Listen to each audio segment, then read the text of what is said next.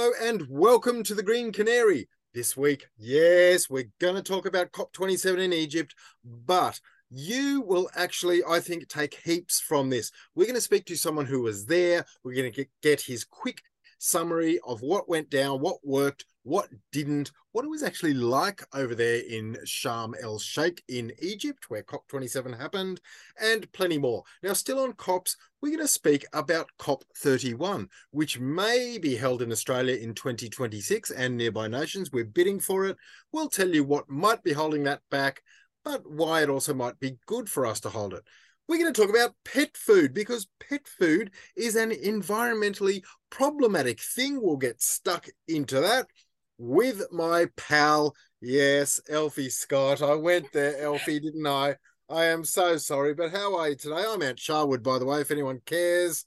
But you're Scott, and that's the most important thing. And Elfie, how are That's you? That's not true. And stop talking yourself down on the bloody podcast. But it is lovely to be here with you again. It is a particularly windy day in Sydney at the moment. And you were talking about an Antarctic vortex before.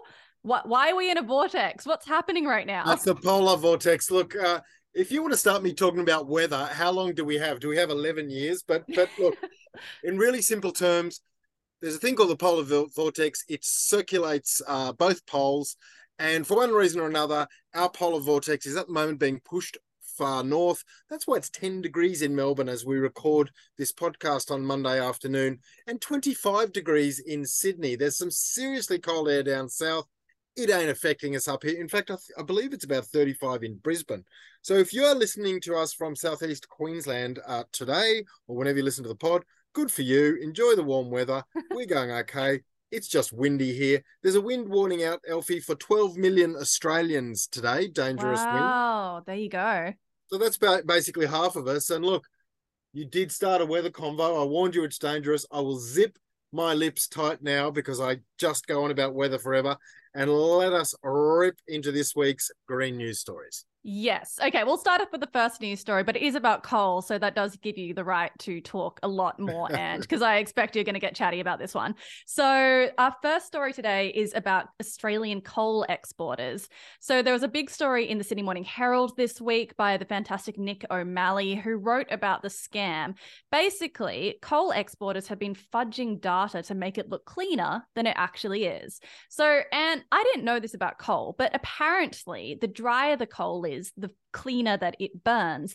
And a whole range of players in the coal industry, including coal testing laboratories onshore in Australia, have been testing Australian coal before it's exported and making it look drier than it actually is.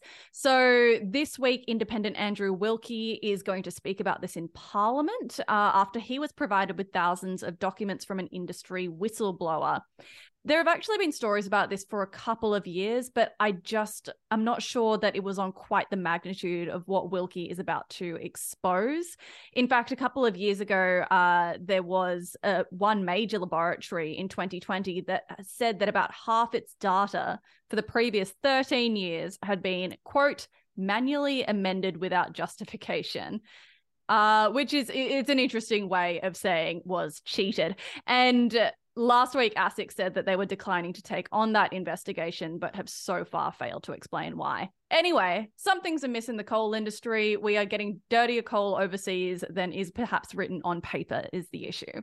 Elfie, when Andrew Wilkie takes something on board, the long serving independent, um, it's usually a sketchy industry he, of course, is the guy who took on the pokies lobby and oh, has taken them on for years. So if Wilkie's into you, you're probably an industry of ill repute. Now, I am not stunned, not shocked, I tells you, to learn that the coal industry is fudging information about itself.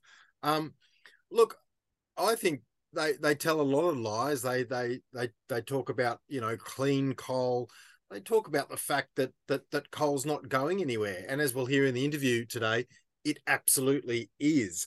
Um, you know, according to financial institutions, it's in a lot of trouble. The coal industry, so this is just the sort of latest way that it's fudging information for Australians. It is unimpressive, but it's not surprising. Yeah, Absolutely. All right. Now let's move on. Let's talk about Australia's COP bid. So, Ant, you are probably obviously aware by now that Australia has put in our bid to co host COP here in 2026. Do you mind explaining a little bit about what that event will look like and why we seem to be in trouble yet again with some Pacific nations?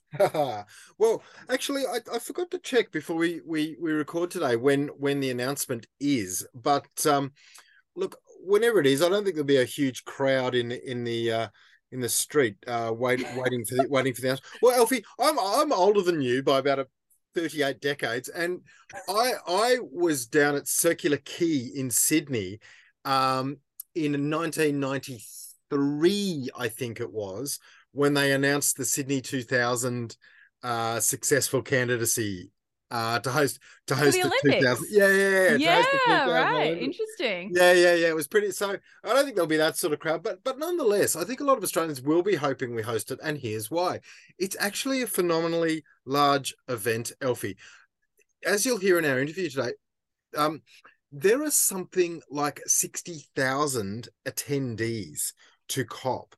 Um, this is a phenomenally large number of people. I mean, to use that Olympics example again, there are something like 11 or 12,000 athletes at an Olympics and about 20,000 uh, officials, coaches, media, you name it. So you're looking at an influx of like 30 or 40,000 people. This is bigger than an Olympics, Elfie. It is bigger than an Olympics. So it's a boon for the hotel industry. Um, it's it's terrific for a lot of industries. You know, we would co-host it across the Pacific, but it would still be massive.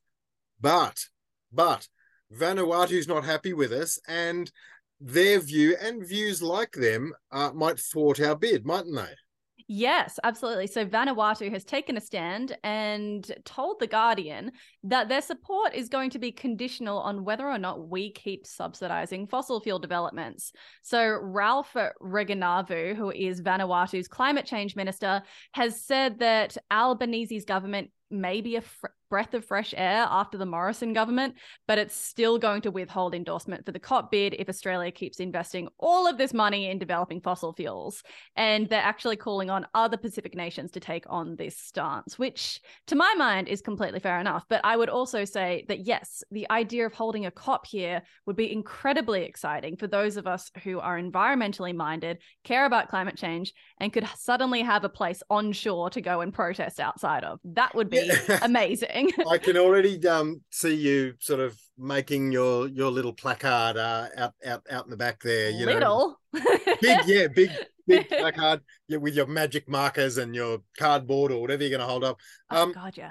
And you're right, Elfie. You're right. Um, in all seriousness, that is an aspect I overlooked. Uh, silly me, I talked about the economic uh, benefit for Australia. It would be a windfall, but you're right. It would be a terrific opportunity, not just for green minded people to protest, at the event, but for green minded people to get involved, to play a part, to make connections that would serve them across a lifetime.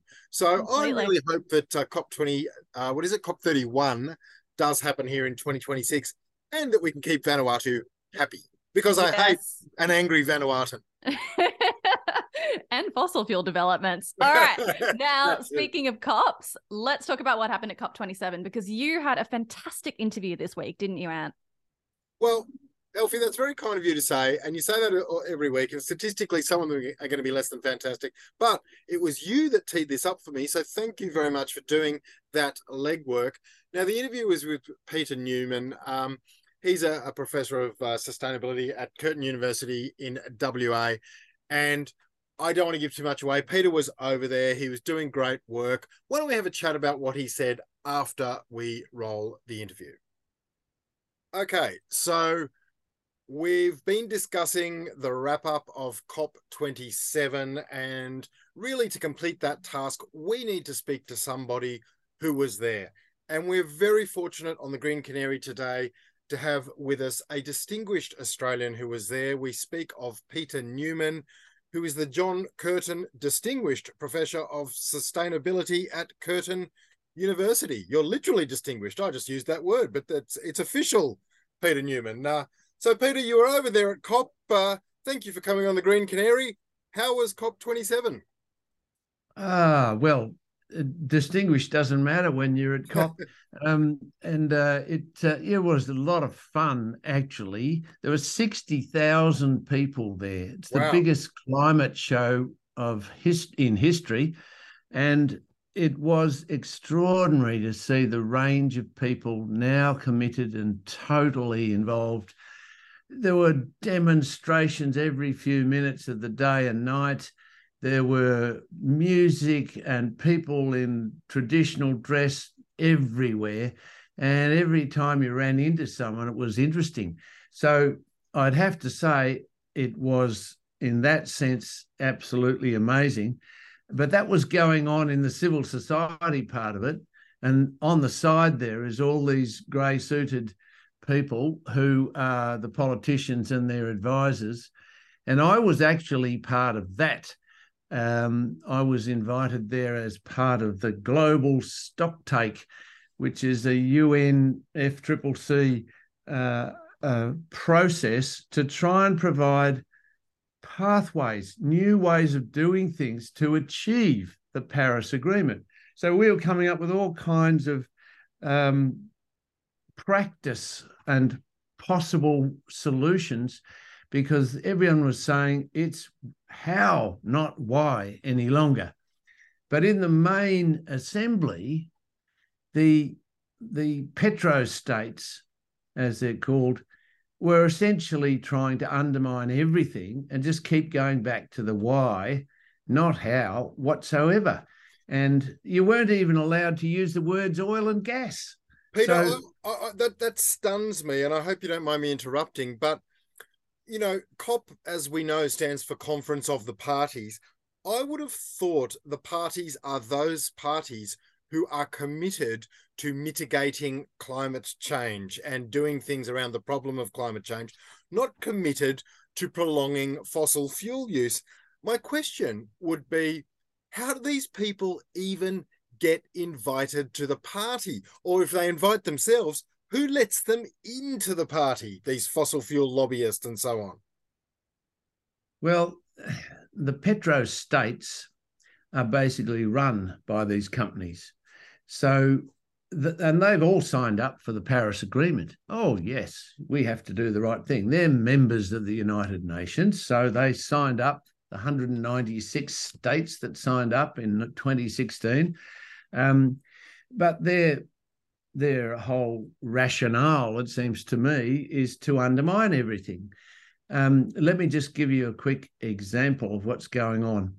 Um, even in our small group, where we had probably 200 people who were going through various processes to try and come up with these uh, solutions that we could pass on to the advisors and, and members of nation states.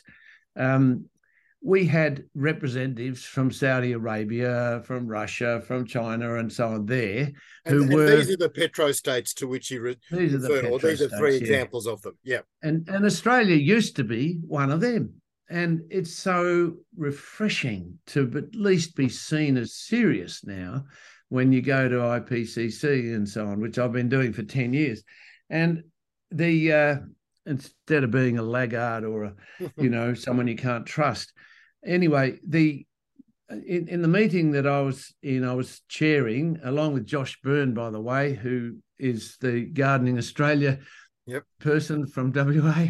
Uh, we we uh, we were doing this together, and um, there was a woman there who just kept saying, "But of course, you must see that none of this applies to some countries. We are different, and we don't." uh, we, we, we don't uh, want to talk about fossil fuels. We just want to talk about low emission strategies and you know all this kind of thing. And and we kept on attacking her, not attacking. We, we were just saying no, this is not acceptable. The Paris Agreement clearly shows this, and whatever. And anyway, after a little while, she said, "Oh, look, I need to go and get my instructions." I, I thought, "What? I've never."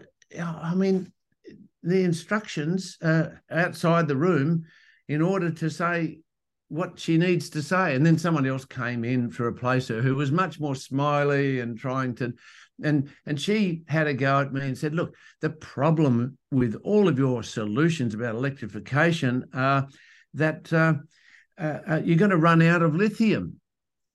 And I said, Look, I'm from Western Australia, which produces half of the world's lithium. There are eight new lithium mines. We are not going to run out of lithium. so please so accept that this is just an excuse. Yeah. And the smile dropped.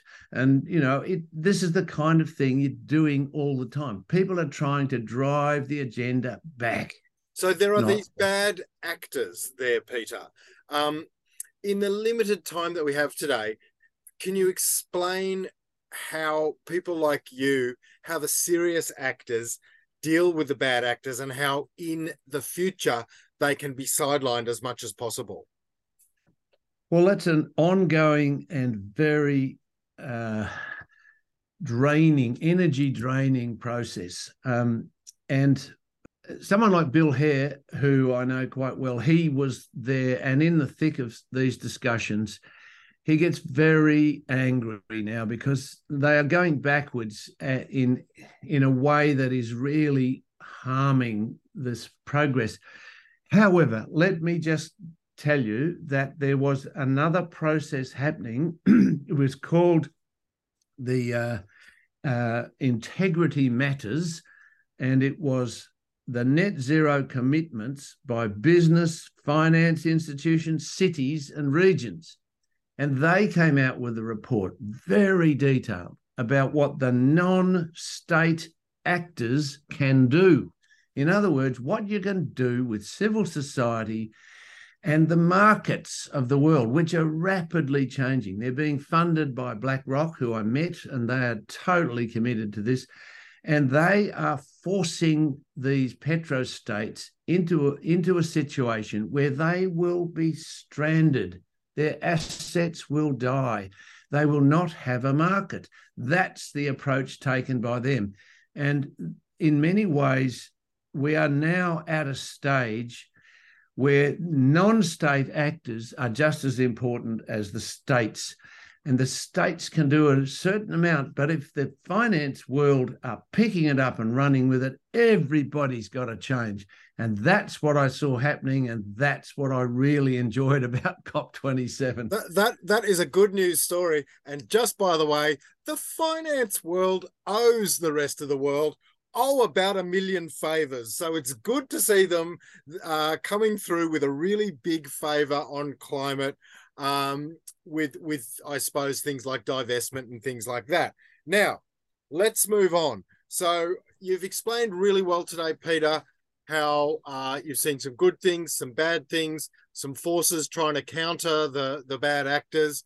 Let's talk about what actually this COP achieved. COP27 in Sharm el Sheikh, Egypt, will be remembered for what? Loss and damage, which is um, the, the nice way of saying reparations reparations are what you do after a war when you go back to the the responsible agents and seek to find ways of paying for the damage they've done. And that is, in fact, the climate war is now got a fund which which will be able to help with the damage being caused in countries that didn't actually have any responsibility for that in, in the last 200 years and certainly some of the last 20 years or so as every country gets more and more fossil fuels. But the, the, the reality is they uh, they won this debate, and it, in many ways it became the focus and took the focus away from mitigation, which is underway anyway. Every country has to do this net zero process. We'll get on and do our bit in Australia. Every other country is going that way. So we didn't have to have another statement pushing us further in many ways. But the loss and damage was a great breakthrough. It really and, was an achievement. And I saw a couple of good quotes around it. One of my favorite was from the uh, Pakistan climate change minister who said, excuse me, uh, this is not about accepting charity. This is a down payment on investment in our futures and in climate justice. So my last question to you, Peter, would be how is that down payment going to be made by wealthier nations like Australia? Australia's already offered a certain amount of money to a loss and damage account, with, uh, along with other countries. This was what pushed it into being adopted because countries were already saying, We've got some money, we'll put it in.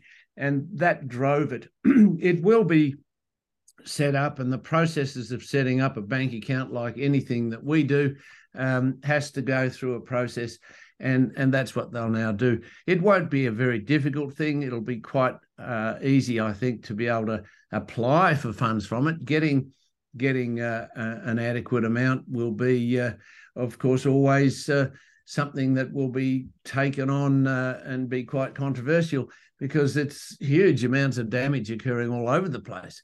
But that will be, you know, an acceptable process. And in many ways, adaptation uh, became mainstream uh, at COP27. Uh, it doesn't mean, however, that we can just uh, give up on the mitigation. They really have to go together. They do, and that is very, very well said. We have about 10 seconds left uh, before this recording explodes. Uh, seems like you're giving COP27 a pass mark. What would you give it out of 10? Oh, it's about an eight out of 10 oh, because I'm a very optimistic person and I saw it as being uh, another step forward, never quite fast enough, but certainly we're getting somewhere. It's a long way further than when I started 50 years ago. Well, it's good to be here. And uh, uh, Peter Newman, John Curtin, Distinguished Professor of Sustainability at Curtin University, thank you so much for coming on the Green Canary podcast today. Thank you. Now, Ant, you said that statistically speaking, not all interviews that we do here are going to be great. That was a great interview. I loved that interview. And I think that it was really interesting to not only hear about all of the new developments and all of the power that the private industry wields these days, but then also just hearing about like the atmosphere of a COP because you so rarely get insight into what actually happens there. And he gave some really good sort of color around who actually attends, the sort of uh, civil involvement as well of people just coming to the event and showing up. Yeah, it was a really fantastic piece. Uh, thank you, and you're right though. You, he he gave us an insight of a different kind. Uh, people usually cut straight to the negotiations, straight to the outcomes or the desired outcomes that perhaps weren't achieved. He told us what it was like there. He gave us the vibe. Um, he he set the scene a little bit. Um, he also, you know, talked us through some of that stuff about climate finance or, or, or loss and damage, as it's called, which is terrific. Um, he also, I just found it fascinating to talk to, to think of all the bad actors there. I mean, as I said to him in the question, uh, this is this is COP stands for Conference of the Parties why are these people spoiling the party? These people from the fossil fuel lobby. And he sort of explained how that happened. So I have a much greater sense of those who infiltrate and seek to derail or hijack a COP for their own uh, ends, but also the forces that are out there guarding against them. Um, it's it's pretty interesting stuff. Uh, COP, I felt, was a love in, a love in that didn't always work. But I now understand, having spoken to Peter Newman, it's actually an arm wrestle Mm. and it's an arm wrestle that that that you know those of us who seek desperately climate mitigation action didn't win really this time because mitigation you know there are two things that happened at this cop or two things that were on the table. Mitigation adaptation. Mitigation is keeping uh, the effects of climate change as low as possible hopefully to the old 1.5 paris uh, number. Adaptation is helping countries adapt to climate change. That's what we got done this time. And it was great to see it happen. Yeah, yeah. And I really loved how Peter was optimistic as well. Like, I do know that there were some huge disappointments with this COP, and, you know, we shouldn't sugarcoat that. But I think we ended on quite an optimistic note. And I really liked how he has that outlook as well, despite, I'm sure, being somebody who knows better than anybody else, really, the uh, dire consequences and situation that we're in. Elfie, how hard will you punch me if I say it ended on a optimistic note? I'm almost tempted to close the Zoom. I don't know.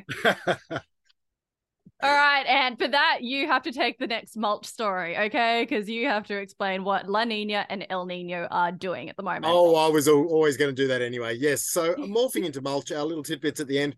We just found a terrific little, well, not terrific, but a fascinating little little uh, uh, story this week that shows it's research based. It shows that La Nina and El Nino events are going to be getting even stronger uh, than they currently are, and that's going to be happening a lot quicker than had previously been expected. Now, um, we know that we've had three La Ninas in a row now, back to back to back La Ninas. We know that we've seen flooding and heavy rains on a level that that uh, are pretty much unprecedented in recorded, certainly white Australian history or post-colonial, I should say, because we don't know what.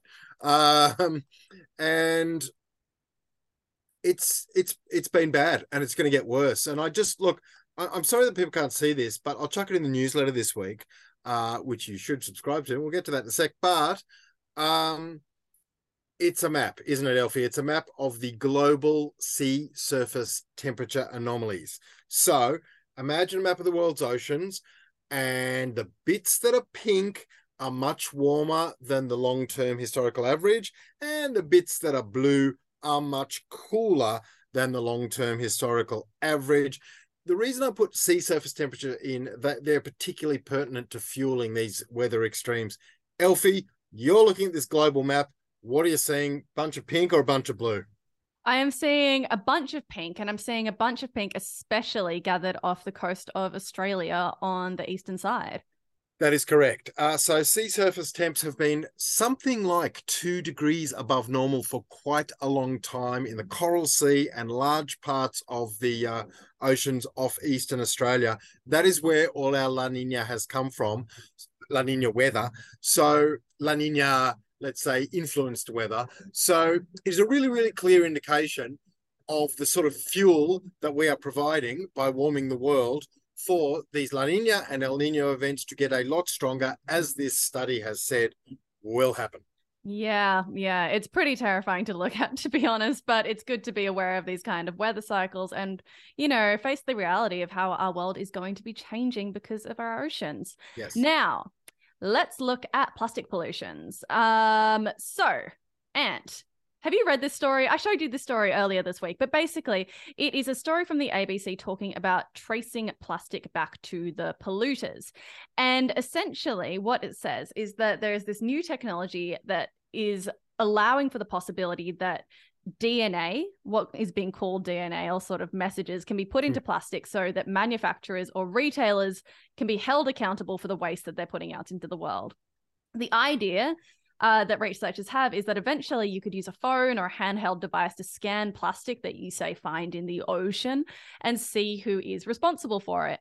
Uh, there could also be the ability to see if plastic has been recycled or if companies are greenwashing and that sort of thing.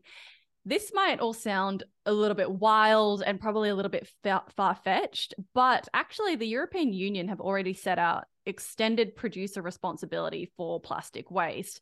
And the theory is that if producers are held responsible for their plastic waste, like well into the future, even after they've sold their like Coke bottle or sausage roll or whatever, they're forced to come up with the solutions to stop that plastic from entering the environment, which is a very interesting idea. And I'm not sure how you feel about it, and especially as like, you know, just a normal consumer who has to use plastic yeah. sometimes. Look, uh, in one sense, it's you broke it, you bought it. You know what I mean? It's mm. you trashed it, you paid for it.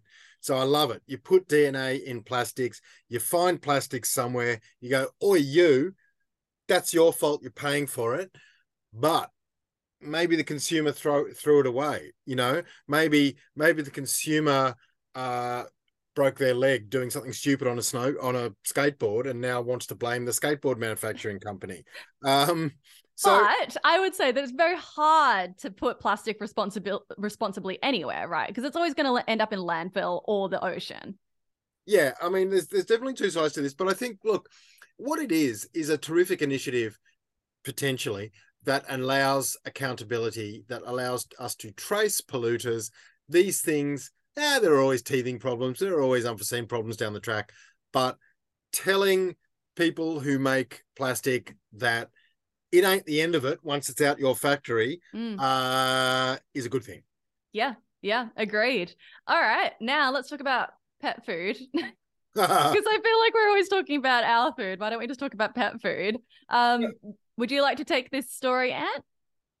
What I'd like to say is that pet food is some of the most disgusting stuff. Um, I just hate pet food. More and more, I feed our dog whatever our scraps, and he can just cope. And you know, he's getting a bit of a round belly actually, so maybe that doesn't say good things about our diet. But look, why we're talking about pet food is an article published in the Nature Journal. Which you troll, which you read before you go to bed every night, which you read when you get up in the morning. I think you are the Nature Journal's greatest uh, consumer there, Elfie. But look, it, it it says that the environmental cost of uh, food for pets has a terribly high impact in terms of greenhouse gas emissions. It, it, said that dry food came out on top, so the kind of crunchy biscuits that you give your dog or your cat um, uh, is is good. The dry food's okay compared to the wet food, but the wet food's terrible, and that doesn't surprise me at all. I mean, you know, maybe it's not the the, the choicest choicest bit of the uh, the whatever animals going into it, but we're still going through that whole process. The methane of cattle, um, the land taken up to graze animals upon. What all just so we can have a happy dog? It's costly. Yeah, yeah, completely. And I do think it's interesting to just like take this sort of stuff into account you know? Like i do think that there's so much that's unavoidable right now with you know food production but you know you can have choices and if you can choose between dry food and wet food why not if your animal's happy with either. But i would also say there are like 76 million dogs in the us did you know that ant? And like the population of dogs is growing. So i guess it's all just about like responsible pet ownership across the board Wow, that is such a lot of dogs. I mean, there's only 300 million Americans or thereabouts. So 76 million. It's like one dog for four dogs. No, one dog for every four Americans. That's yeah, a, a, lot of dogs. And presumably it's something similar here in Australia. So, you know, pet food's part of the environmental equation. So anything we can do. And, you know, I used to think kangaroo was a great option in Australia because um, you know, roos are shot um, when when there's too many of them in, in one area as deemed by farmers or, or whatever. You may not want any of our native wildlife killed, but the reality is roos do get shot. Um, I thought that was a good option until I saw an RSPCA story last month that um, roos are not being killed humanely, and the RSPCA actually took their seal off any pet food that has kangaroo in it. So yeah, wow. that sort of muddied the waters. That made it more difficult. I always felt that was a kind of friendly, environmentally friendly option, but it's not. So uh, possibly less meat. Your your dog or your cat don't need to eat an entirely meat diet. That's one of the key takeouts I reckon we should all take from this. Yeah, yeah, for sure. All right. So that is all we have time for today on the Green Canary. We have covered a lot of ground today, but thank you so much for joining us. As always, we would like to acknowledge the traditional custodians of the land on which we're recording, the Gadigal people of the Eora Nation. We'd like to pay our respect to elders past and present and acknowledge that this land was stolen, never ceded. Thank you, Elfie. And I'd just like to remind you all that we are out there on Twitter, as long as Twitter still exists, which is hanging on there by a thread. Who knows? For now, uh, at Green Canary Pod is our Twitter handle. We are at Green Canary Media on Instagram. We are hello at thegreencanary.co if you would like to email us and subscribe to our chirpy, weekly, informative green news newsletter. And that'll just about do us for this week. Now, we are actually going to take a break after next week for summer. So, next week will be our last one for the year. Do not miss it. We have something very special planned. Brackets. We don't actually have something very special planned, but I'm determined to make it a good pod. So, consider that we have something very special planned. That's a fantastic promise. Well, we'll see you next week for that. Thank you so much. Bye. Bye.